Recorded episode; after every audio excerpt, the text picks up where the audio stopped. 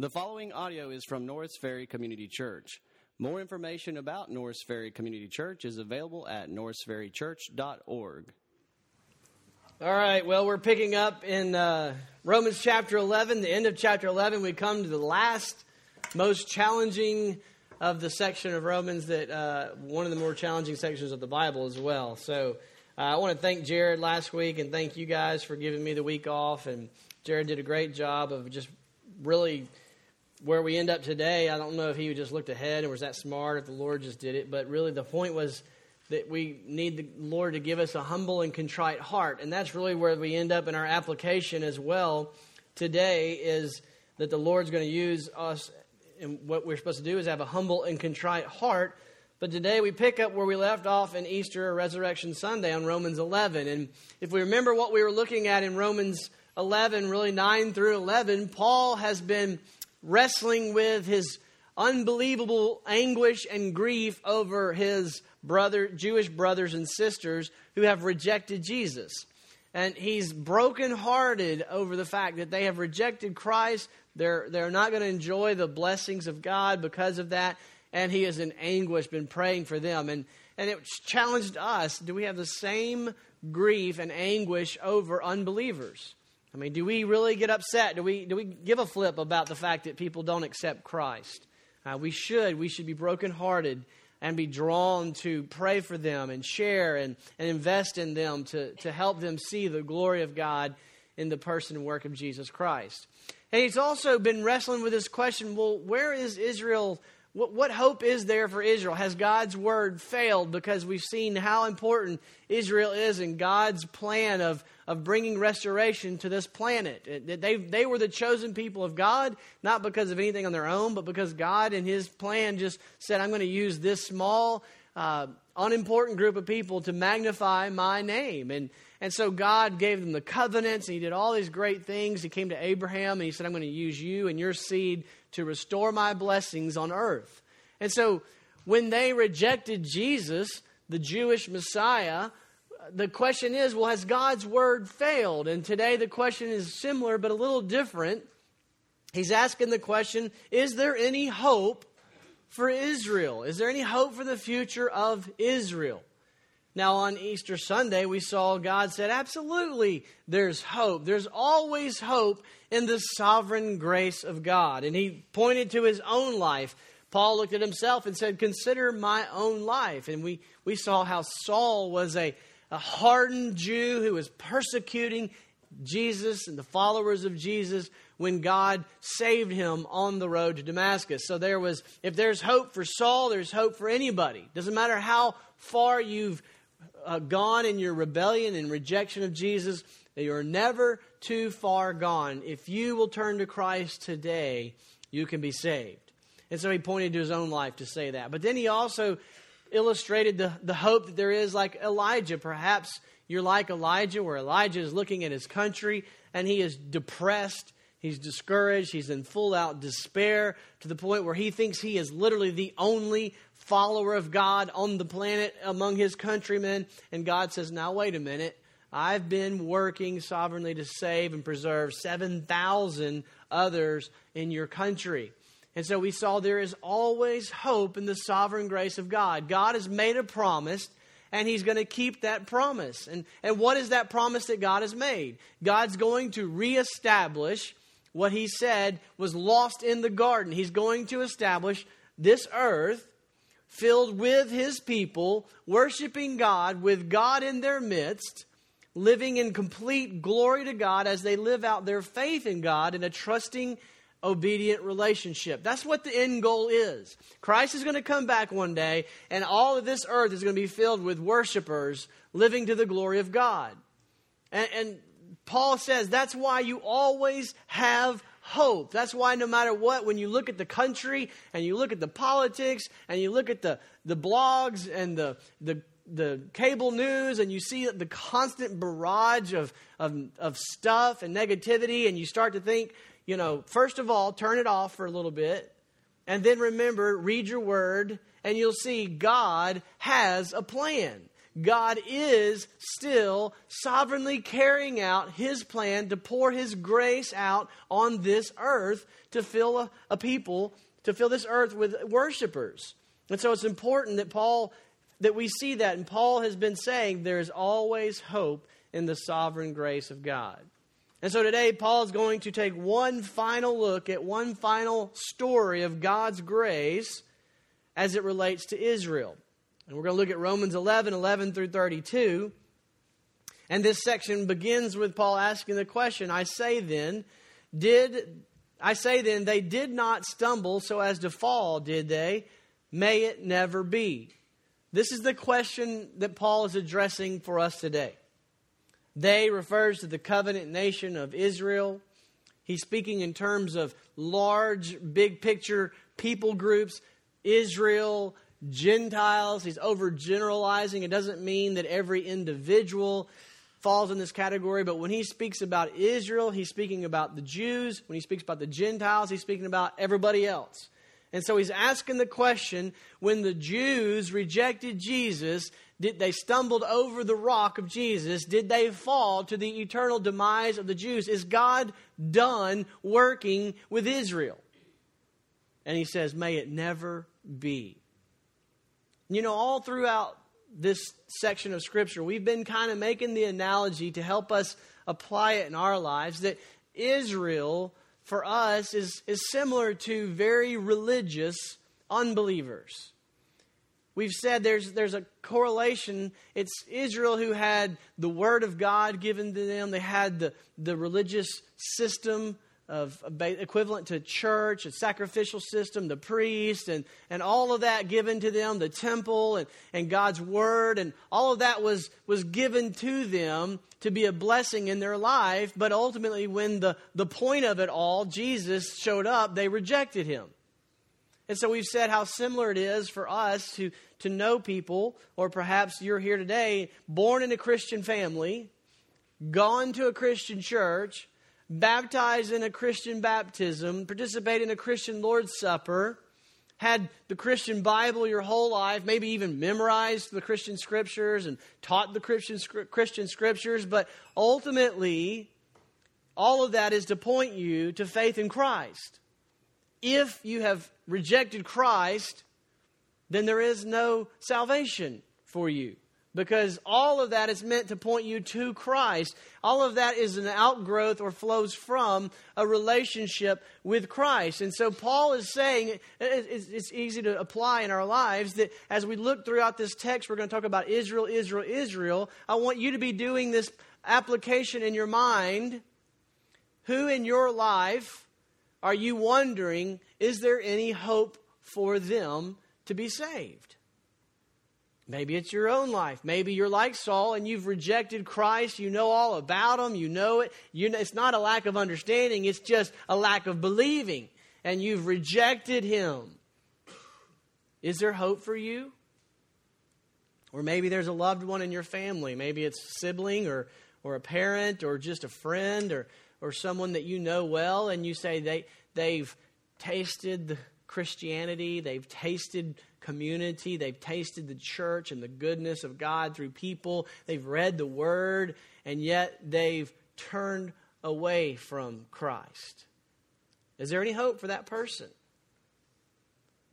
Or maybe you're just brokenhearted over our community, what you see going on, or in our city, or in our country in this political season. I know a lot of you are, are fighting discouragement as you think about the future of America, and, and you're asking, is there, is there any hope? Or, or are they too far gone? That's what Paul is asking today. Have they stumbled so as to fall? Have they fallen off, stumbled to a rock off the cliff beyond recovery? Have they gone too far? Paul says about Israel, may it never be. So, what I want to offer you today is that in this text, we see that there is always, as long as there is a breath, there is always hope in the sovereign grace of God. Amen. But we're also going to see what is our role in the hope that is out there in the grace of God. Let's ask God for help this morning. Father God, we ask for your help understanding these, these passages, and I pray, Lord, that you will give us hope that is based solely in your sovereign grace, but that we'll also be challenged to understand our role as recipients of that grace. How do you expect us to live and participate in the hope there is for the unbelievers? It's in Christ's name we pray. Amen. All right, so Paul gives us three reasons there is still hope for Israel, and I hope that we'll see three reasons why there is still hope for the unbeliever that's in your mind that is similar to Israel. The first reason, he says, is God will use the Gentiles to make Israel jealous. This is in 11 through 15. Very interesting concept, isn't it? God's going to use the Gentiles to make Israel jealous. When I read that word jealous, before we even get started, I got an aside that always jumps to my mind. I remember Oprah Winfrey walked away from the Christian faith because she said, I cannot believe that God is a jealous God. That's just messed up. Well, what's messed up is that someone would walk away from the faith without seriously considering the point. What does it really mean to say God is a jealous God? What he's saying is that God is a jealous God in the sense that you should be a healthy jealousy for the loyalty of your spouse. That's what's right in a covenant commitment. You would not be thought well of or thought right for you to just allow and be happy, happy for you and your spouse to just flirt around with other people. There's a covenant commitment that is healthy and good for you. God is the greatest good for all of humanity. And so it is right and good for God to be jealous for you, to be loyal to Him, because number one, it's right, and number two, it's good for you. All right, so what God is saying is this, this interesting concept that God, in saving the Gentiles, is going to use that salvation of the Gentiles to make Israel jealous. And that's why you can know there is still future hope for Israel. Listen to what he says in verse uh, 12. Now, if their transgression is riches for the world, think about the logic of his argument. If their transgression, their rejection of Jesus, is riches for the world, the Gentiles, and their failure is riches for the Gentiles, how much more will their fulfillment be? But I'm speaking to you who are Gentiles. Notice who he's talking to. He's talking to you.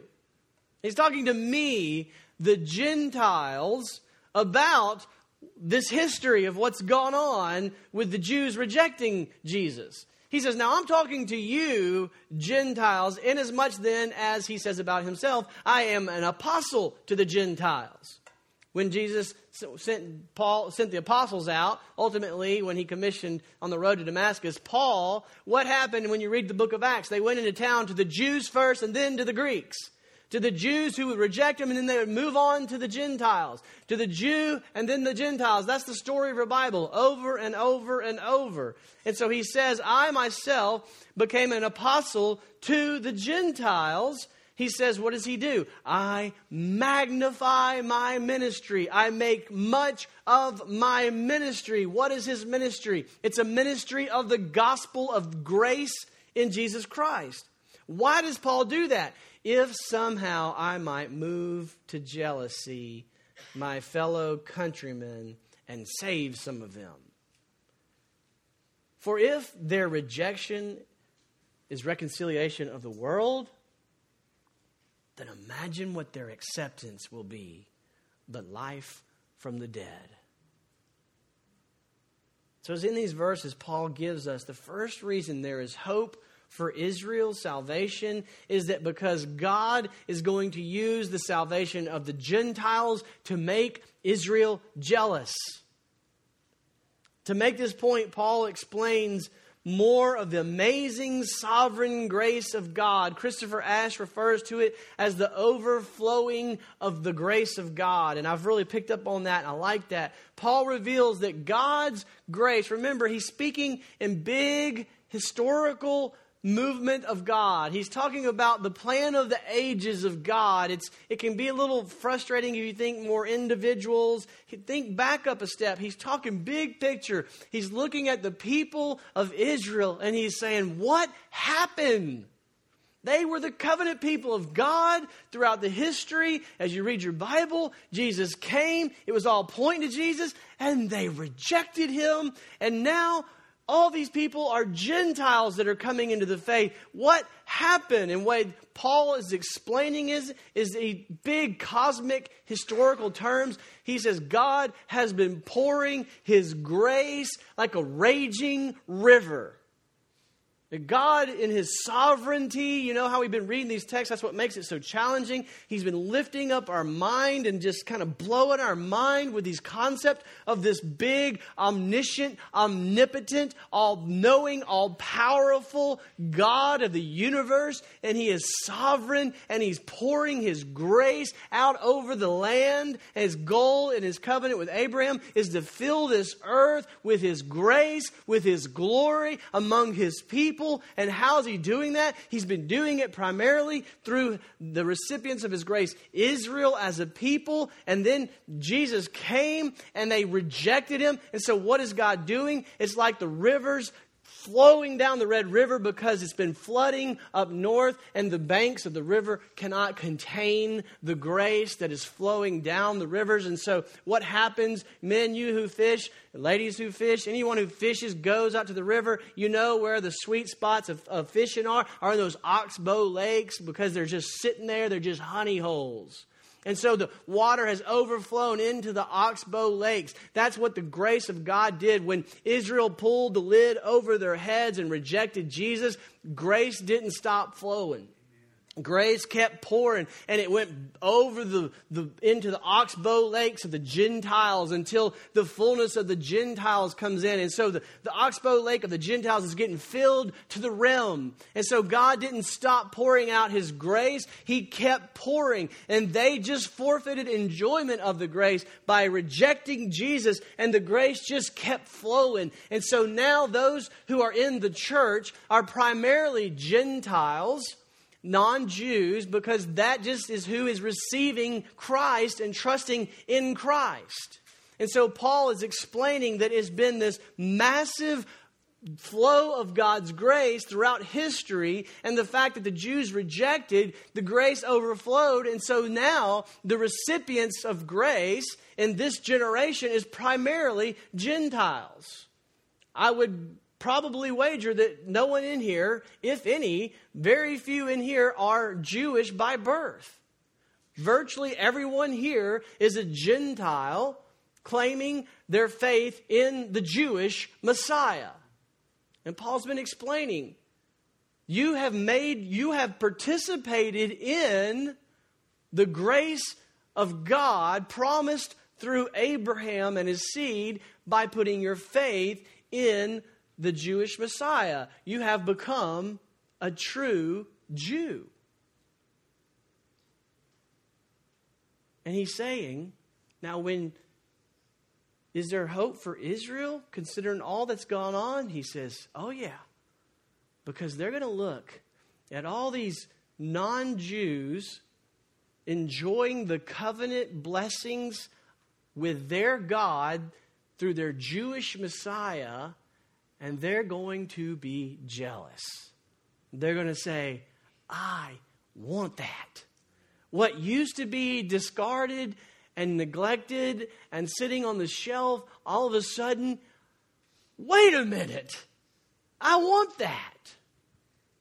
It reminds me of back when I was a kid. Anybody, you, you got, you guys, you guys know the little rockets that you build, the little cardboard rockets. You put the engine in it and push the button, it flies. Y'all awake? Y'all know what I'm saying? I'm talking to y'all. Yes? No? You've never seen the rockets? At CMM, I see them shooting them off in the playground. You got to, because parents, you want some. Put the phone down and go get a rocket. They're awesome. You know what I'm talking about? Yeah.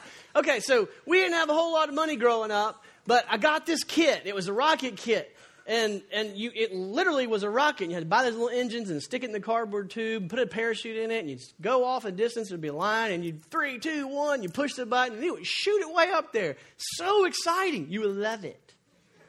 Get you one. Well, we didn't have a lot of money, so those engines cost a good bit, and so I would fire it off, and then the engines would I'd run out of engines, and so the rocket would sit on the shelf, and then it'd start to kind of get old. Then it's just looking at it, it's not much to look at. And then I'd kind of get discarded and neglected and didn't care. And So then maybe the brother would come along and say, Hey, you mind if I grab this rock? I'm going to take. Oh, yeah, I don't care. Then he goes and gets the engine, puts it in there, and goes. He starts shooting. I'm like, oh wait a minute, that's my rocket. Give it back to me. I want that. All of a sudden, I realized well how good it was. I forgot how much I loved it. And Paul is saying that's kind of what's going on with with the in people groups. A generation stopped teaching their children faith in the Messiah. And so a generation of people were raised up without faith. And so then a new people, the Gentiles, beheld the glory of God in Jesus. And they celebrate the grace of God and they trust Jesus. And God says, there's not, all hope has not been lost for Israel because there's going to come a day where they see what they have been missing. And they want Jesus. Now, there's debate over how that plays out. Some think it's more uh, organic, like the church in their evangelism will, will see lots of Jews as well as Gentiles come to faith. Some think of it more linear, that, that for the most part, the Jews are going to reject Jesus until one day there's going to be a massive turning. That tends to be where I am. It doesn't really matter. I don't know if it's the rapture, I don't know what it is, but, but either case, there's going to be a massive turning of Jews to come to faith in Christ. Is that not exciting? They're going to see, wow, He's God in flesh, and they're going to come to faith in Christ. And it's finally going to be what God intended. How is it going to happen? What is it going to be? What is that secret sauce that's going to turn them to Christ? You. The recipients of grace, beholding, treasuring the grace that they have so that they become jealous. They say, I want what they have. Would people look at you and be jealous for what you have with God? Would your coworkers just be like, What is it? I don't know what it is, but I want that. In Fox's personal testimony, he said that about Luke. Remember that? He said, There was just a light. And I messed with him. I'm like, You mean like a flashlight? No.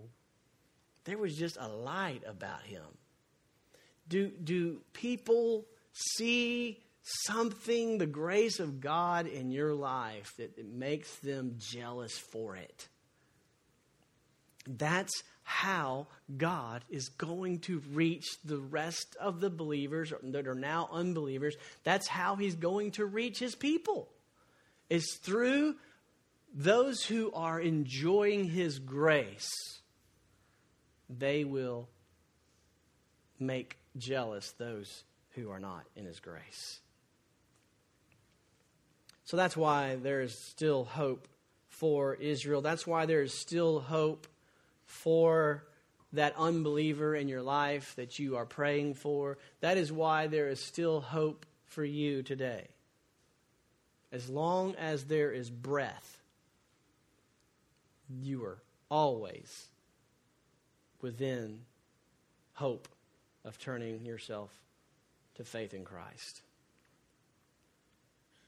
And if their rejection is reconciliation of the world, imagine what their re- acceptance is going to be. We'll talk more about that at the end. So, God will use the Gentiles to make Israel jealous, is why you can still have hope. Secondly, God is able to graft Israel back in. God is able to do this great work. In verses 16 through 24, Paul explains kind of this able that what is God able to do? In verse 16, he says, If the first piece of dough is holy, the lump is also. This is an analogy from Israel's worship where they would offer the, the piece of a lump of dough to the priest and worship to God. And if it was accepted as holy, then the assumption was that all of it was accepted as holy. And so the point is that anyone who participates in the covenant with Abraham, anyone who participates in the Messiah by faith, he is holy. They are therefore accepted as holy. So God is able to make anyone holy who participates in the lump of Jesus Christ, if you will. And so in he makes a similar point with a different analogy that he expands much more in verse 17, speaking about the, the big picture of people groups again. He says, If some of the branches were broken off, and you, Gentiles, being a wild olive, were grafted in among them, and became partaker with them of the rich root of the olive tree, do not be arrogant toward the branches. But if you are arrogant, remember that it is not you who supports the root, but the root who supports you. You'll say then, well, branches were broken off, so I might be grafted in. Quite right. They were broken off. Why? For their unbelief. But you stand or you stay connected by your faith. Do not be conceited, but fear, for if God did not spare the natural branches, he will not spare you either. Behold then the kindness and severity of God. To those who fell, severity, but to you, God's kindness. If you continue in his kindness, otherwise you also will be cut off. All this to me is helpful to understand. Think of generations of people, people groups. It's not losing salvation, it's talking about staying as a people in the faith.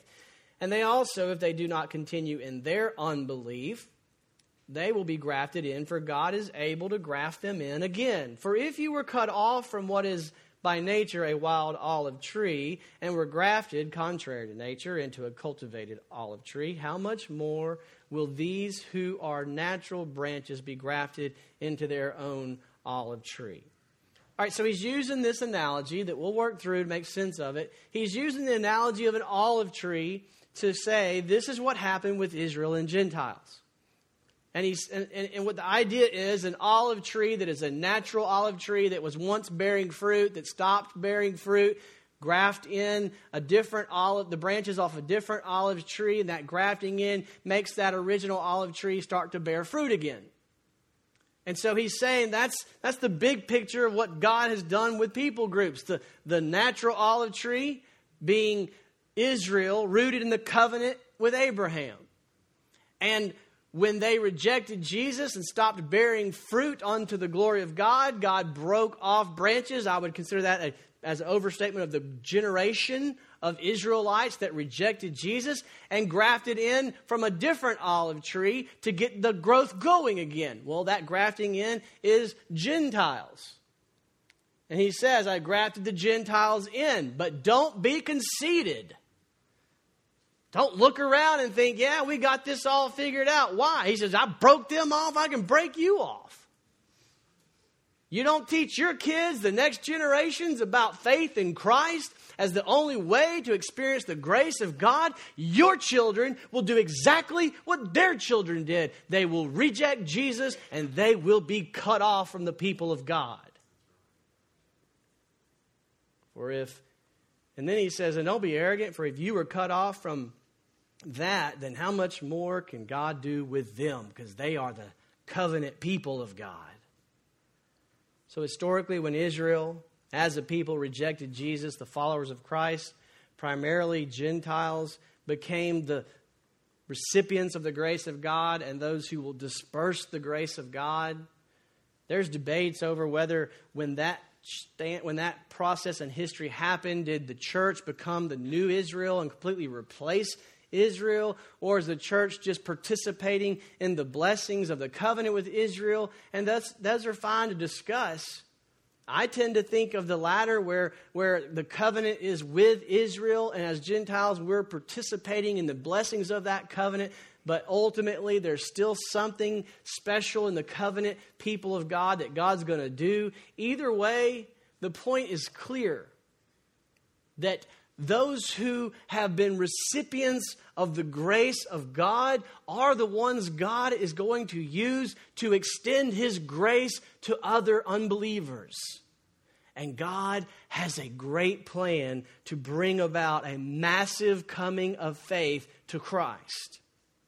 It's very important to notice in all this talk of God's sovereignty, 9, chapter 9, chapter 10, chapter 11, all this talk of the sovereignty of God Notice the breaking off and the grafting in of people is due 100% because of their faith in Christ or their lack of faith in Christ. Verse 20, Paul says, They were broken off for their unbelief. Don't hang that on God. You stand by your faith. You are either grafted in by your faith or you are broken off by your faith. Do not be conceited, but fear. In verse 23, they also say, says, and they also, if they do not continue in their unbelief, they will be grafted in. God's sovereign grace flows through the channel of faith. Those who trust in Jesus experience his saving grace. Those who reject Jesus do not. And on a generation level of big picture, generation after generation must teach and foster and disciple and cultivate faith in the Messiah, or a generation will be lost.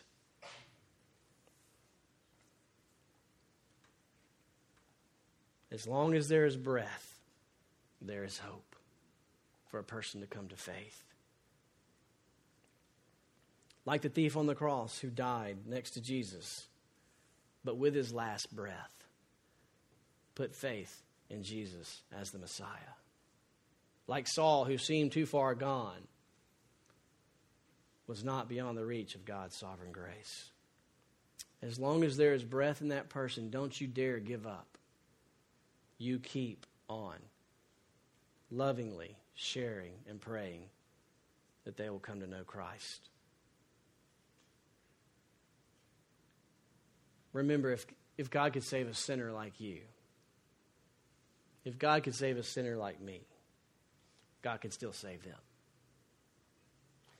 So, why is there still hope? Because God will use Gentiles to make, to, to make Israel jealous. God will use believers to make unbelievers jealous.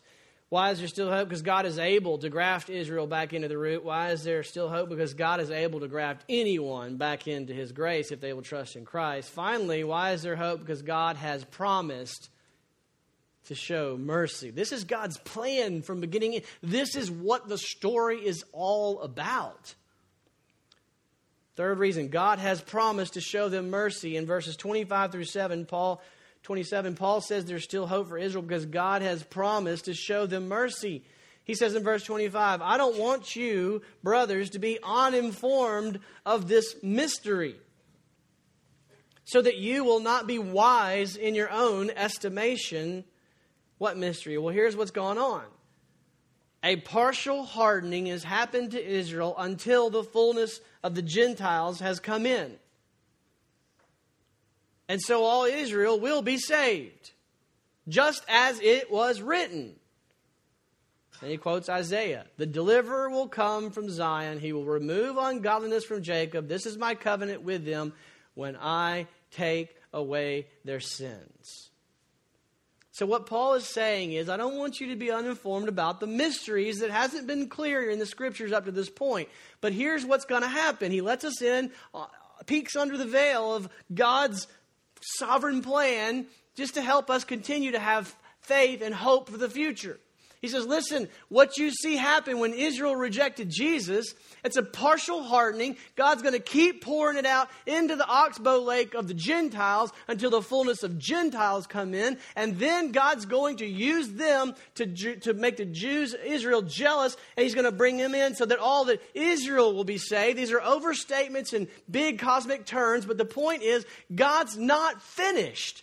Well, how do you know? The whole story of the Bible is that God is not done until the entire planet is filled with His glory and all who live on earth are worshipers of King Jesus. He's promised that's what he's going to do, and he's going to do it. How is God keeping his covenant word to Abraham? His promise to bring salvation in the midst of judgment, to restore God's blessings and God's glory to the ends of the earth, to establish his justice and mercy and peace and glory on earth through Abraham and his seed. How is he going to do that? Now, when we talk about kingdoms, we kind of i tend to think of some kind of archaic terms and it kind of just seems i detach from it like there's going to be something really weird and different in the final state. There's going to be this kingdom. Because i don't talk about the united states as a kingdom. Let me put that in terms that we get. How is god going to establish on earth communities cities countries people cultures that are perfectly just, no poverty, no abuse, societies that work perfectly, where people are caring for one another, loving one another, extending justice and love and mercy and compassion to one another. A society, a utopian society that all the politicians are trying to get us to vote for them because they want us to think that they're going to create it. So call it a government, call it a society, call it what you want, call it a kingdom. But do you see? It's a culture a complete culture. And what is culture made up of? Culture is made up of individuals. The way you live, the way you talk, the way you act, the way you treat others, the way you do your job, the way you perform your art, the way you do your everything, the way you treat everybody. That's a culture. God is saying, I am going to create a culture of justice and mercy and perfection and peace and harmony and glory. How? Through the gospel, one person at a time. As you and I live out the gospel of grace in our lives, we infect others, we overtake it. Jerry and I, years ago, went to Indonesia on a mission trip. It was the most vi- visible I'd ever seen it. In a Muslim culture, there was pockets of Christianity, and you could see it visibly. Hospitals popped up, schools popped up, orphanages popped up, where everyone else was abusing people, putting people down to exalt themselves. Christian cultures were doing things to sacrifice themselves to bless others. Think of a society, a whole world, all countries, all cities, all communities living out the gospel. That's what he has promised to do through the gospel of Jesus Christ. So, is there hope for Israel? Of course, there's hope for Israel. Is there hope for anyone? Of course. This is, this is his mission. This is what he's all about. So, where do we fit in this process? Romans 28, I mean 11, 28 through 32. From the standpoint of the gospel, they are enemies for your sake. The unbelievers may be opposing you as you present the gospel, they may come across as the enemies, but from the standpoint of God's choice, they're beloved for the sake of the fathers. For the gifts and the calling of God are irrevocable.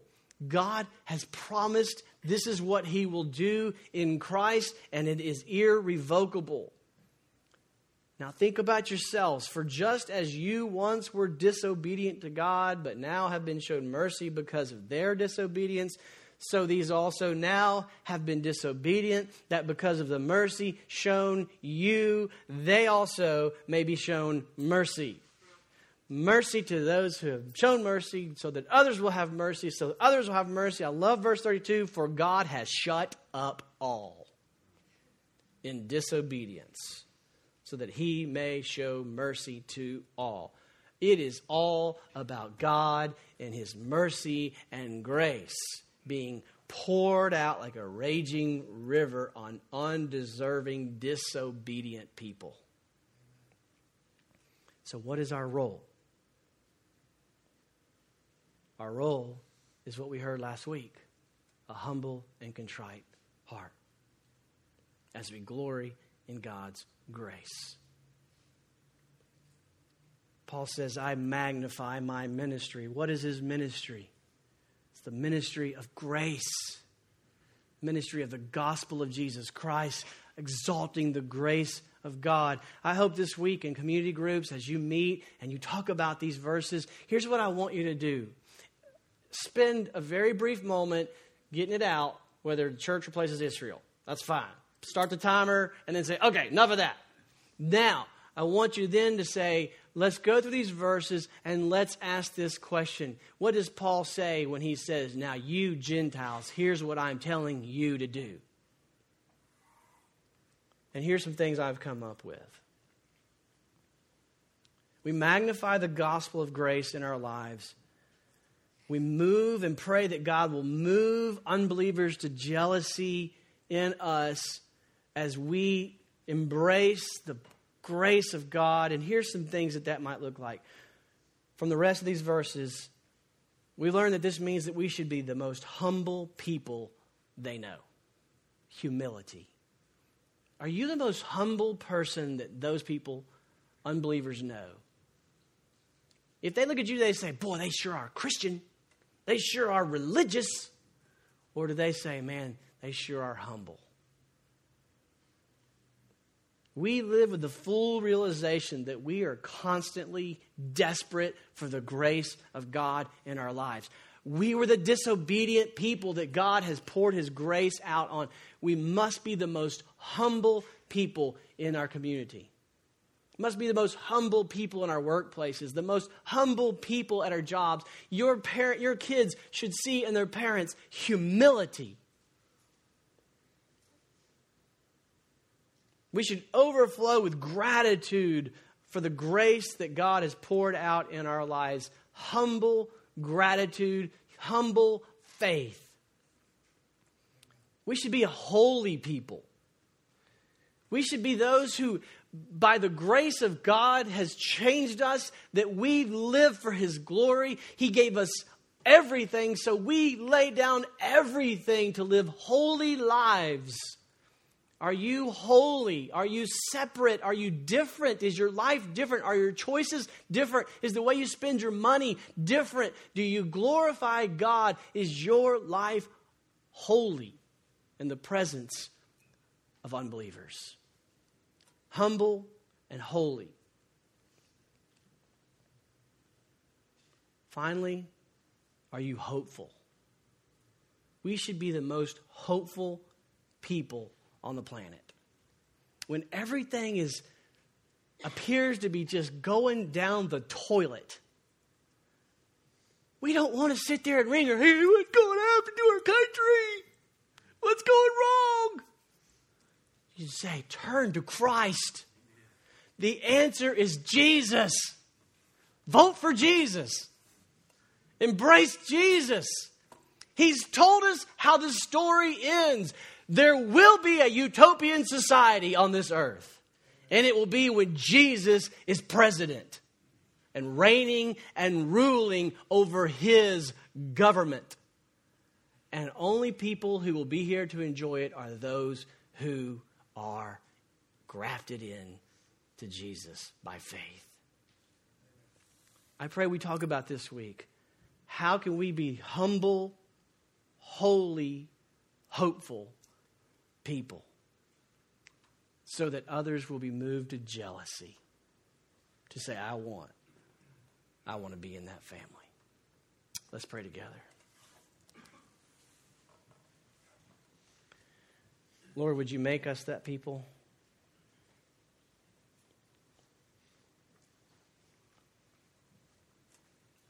Lord, would you lift our eyes up off the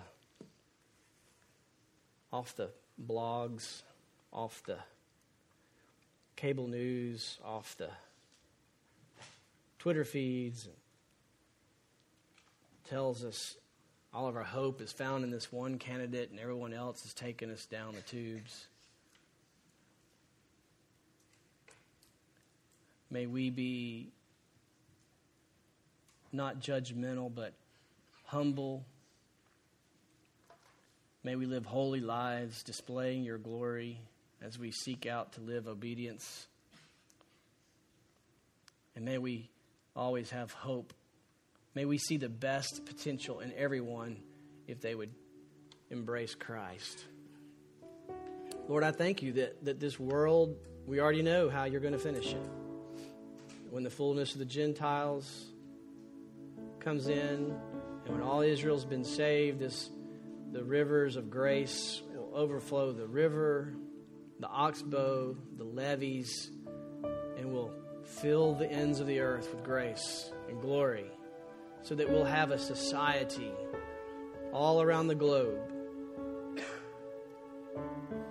where all are living and working and producing in a society that is just and peace and glorious under your perfect rule. And Lord, you're going to bring that about through regular old people like us, basking in the grace that you've given us and explaining that it comes from Jesus. We pray these things in Christ's name. Amen.